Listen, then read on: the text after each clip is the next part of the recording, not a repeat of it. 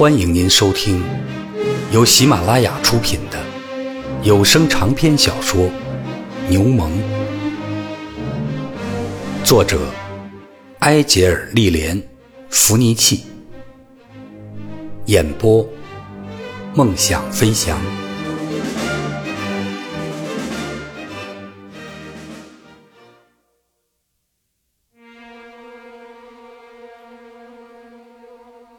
亚瑟又被领到了自己的那间牢房。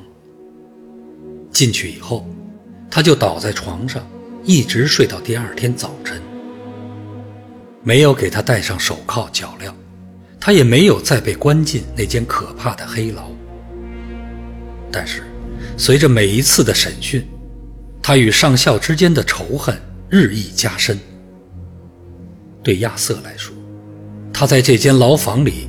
祈求上帝的恩惠来平息心中炙热的怒火，或者花上半夜的时间思考基督的耐心和忍让，都是一点用处也没有的。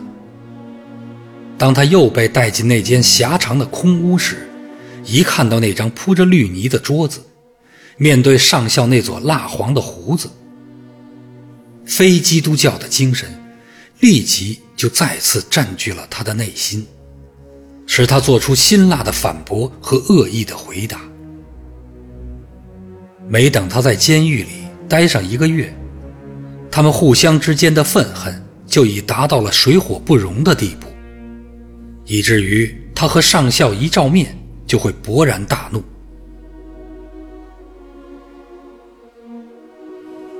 这种小规模的冲突开始严重影响他的神经系统。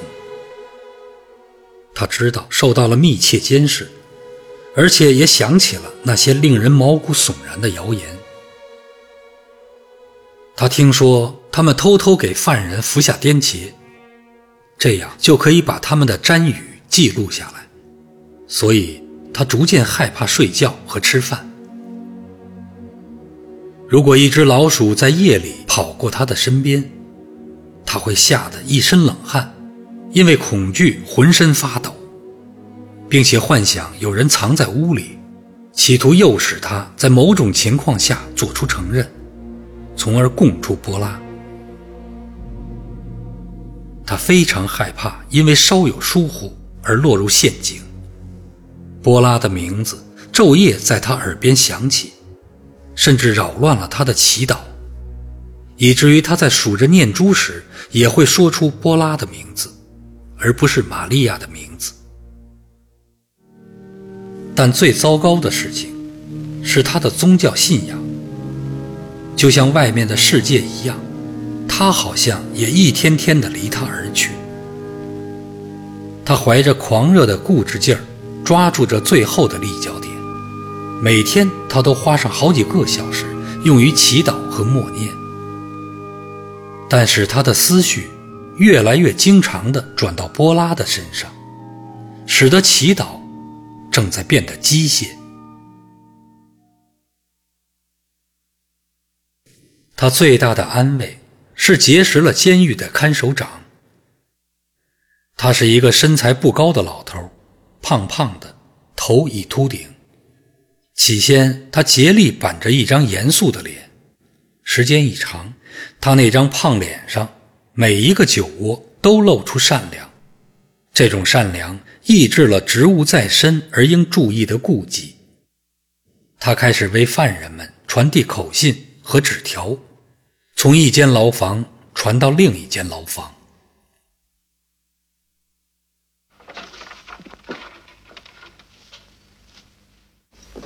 五月的一天下午，这位看守走进牢房。他皱着眉头，阴沉着脸。亚瑟吃惊地望着他：“怎么了，恩里克？你今天究竟是怎么了？”“没什么。”恩里克没好气地说道。他走到草铺跟前，开始扯下毛毯。这条毛毯是亚瑟带来的。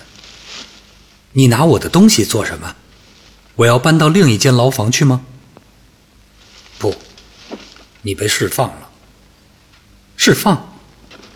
什么？今天吗？全都释放吗？恩里克？亚瑟激动之下，抓住那位老人的胳膊，可是他却愤然挣脱开了。恩里克，你是怎么了？你为什么不说话？我们全都被释放吗？老人只是哼了一声，算是做了回答。别！亚瑟又抓住了看守的胳膊，并且哈哈大笑。你对我生气可没有用，因为我不会介意的。我想知道其他人的情况。什么其他人？恩里克突然放下正在叠着的衬衣，怒冲冲地说道：“我看，怕是没有波拉吧？当然包括波拉，还有其他所有的人。恩里克，你是怎么了？那好，他是不大可能被匆忙释放的。可怜的孩子，他竟然被一位同志给出卖了。哼！”恩里克再次拿起衬衣。带着鄙夷的神情，把他出卖了，一位同志，哦，真是可怕！亚瑟惊恐的睁大眼睛，恩里克迅速的转过身去。怎么了？不是你吗？我，伙计，你发疯了吧？我，那好。反正昨天在审讯时，他们是这么告诉他的。我很高兴不是你，因为我一直认为你是一个相当正直的年轻人。这边走。恩里克站到走廊里，亚瑟跟在他的身后。他心中的一团迷雾有了头绪。他们告诉波拉，是我出卖了他。他们当然会这么说了，伙计。他们告诉我是他出卖了我，波拉肯定不会那么傻，就会相信这种东西。真的不是你吗？恩里克在楼梯上停下脚步，仔细打量着亚瑟。亚瑟耸了耸肩膀。这当然是在撒谎。那好。我很高兴听到这句话，我的孩子。我会告诉他你是这么说的，但是你知道，他们告诉他你是出于，呃，出于妒忌而告发了他，因为你们俩爱上了同一个姑娘。这是在撒谎。亚瑟气喘吁吁，急匆匆地重复着这句话。他心中突然产生了一种恐惧，浑身没了力气。同一个姑娘，妒忌，他们是怎么知道的？等一等，我的孩子。恩里克停在通向审讯室的走廊里，和颜悦色地说道：“我相信你，但是请你告诉我一件事。我知道。”你是个天主教徒。你在忏悔的时候说过什么？没有的事。这一次，亚瑟提高了嗓门，快要哭出了声。恩里克耸了耸肩膀，然后继续往前走去。你当然知道的最清楚，但是像你这样受骗上当的傻小子，也不会只有你一个人。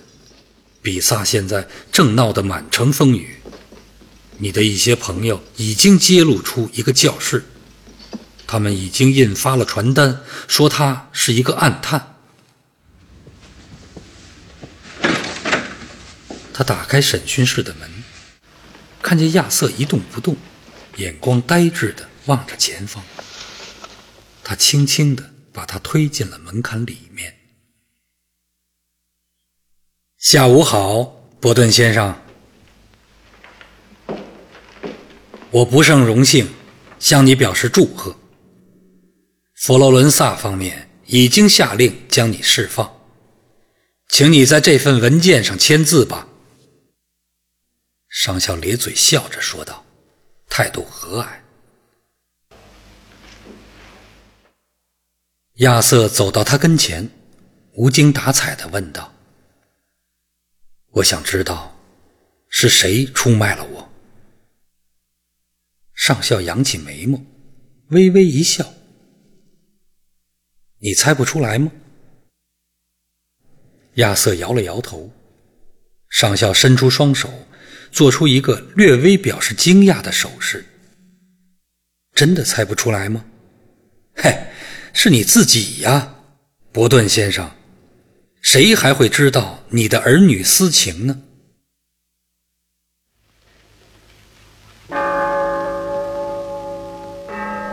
亚瑟默不作声地转过身去。墙上挂着一个巨大的木质十字架，他的眼睛缓缓地移到耶稣的脸上，眼里没有祈求。只是隐约的惊叹：这位漠然而又耐心的上帝，为什么不对出卖忏悔教徒的教士严加惩处？请你在收据上签字，证明你领回了你的物品，好吗？上校和气地说道。然后我就不再留你了。我相信你一定急着回家，嘿，为了波拉那个傻小子的事情，我今天下午已经花了很多时间了。他把我的基督教耐性可考验苦了，恐怕他会被判得很重。再见。亚瑟在收据上签了字，接过了他的物品，然后一声不吭地走了出去。他跟着恩里克走到了大门口，一句道别的话也没说，径直走到河边。那里有一位船夫，正在等着把他渡过护城河。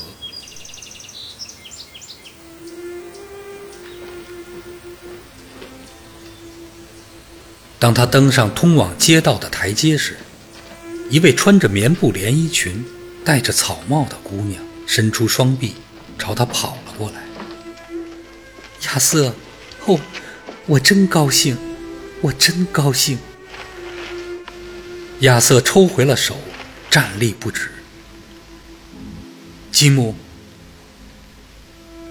他最终说道，声音好像不是他的。吉姆，我已经等了半个小时了。他们说你会在四点钟出来，亚瑟，你为什么这样看着我？出了什么事？亚瑟，出了什么事？别这样。亚瑟转身，缓慢地往街道那头走去，好像忘记了琼玛的存在。他这个样子完全把琼玛给吓坏了，他跑了上来，抓住了他的胳膊。他停下脚步，抬起头来，怯生生地看着琼玛。琼玛挽起他的胳膊，他们默不作声，一起又走了一会儿。亚瑟，听着，亲爱的，你不必为了这件倒霉的事情而感到不安。我知道，这对你来说是件痛苦的事，但是大家都会明白的。什么事？他问道，还是那样无精打采。我是说，关于波拉的信。听到这个名字，亚瑟的脸痛苦的抽搐起来。我原以为你不会听到这件事，但是我想他们已经告诉你了，波拉一定是发疯了。竟然认为会有这样的事，这样的事。这么说，你对这事一无所知了？他写了一封耸人听闻的信，说你已经说出了关于轮船的事，并且致使他被捕。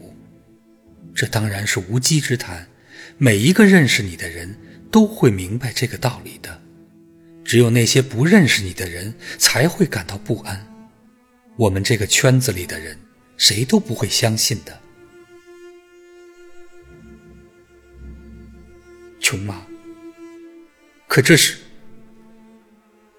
这是真的。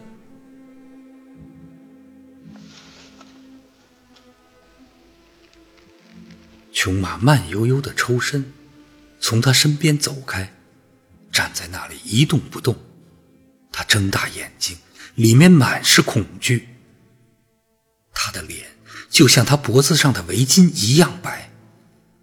沉默，犹如一道冰冷的巨浪，好像冲刷到他们跟前，淹没了他们，把他们与市井的喧哗隔绝开来。是的，亚瑟最后小声说道：“轮船的事情，我说了。我说了他的名字。哦，我的上帝，我的上帝呀！我该怎么办？”他突然清醒过来，意识到琼玛就站在他身边，并且注意到他的脸上露出致命的惊恐。是啊，他一定会认为。琼妈，你听我解释。他脱口说道，随即凑到他跟前。他尖叫着闪开了。亚瑟突然猛地抓住他的右手，听着，看在上帝的份上，这不是我的过错。我，放开，放开我的手，放开，别碰我。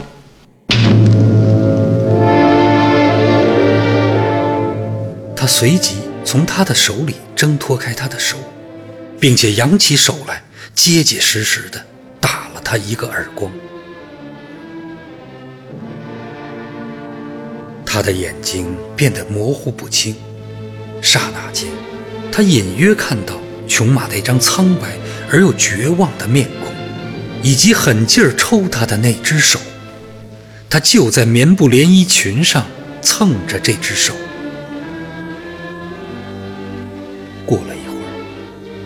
日光再次显现出来。他打量四周，看见自己孑然一身。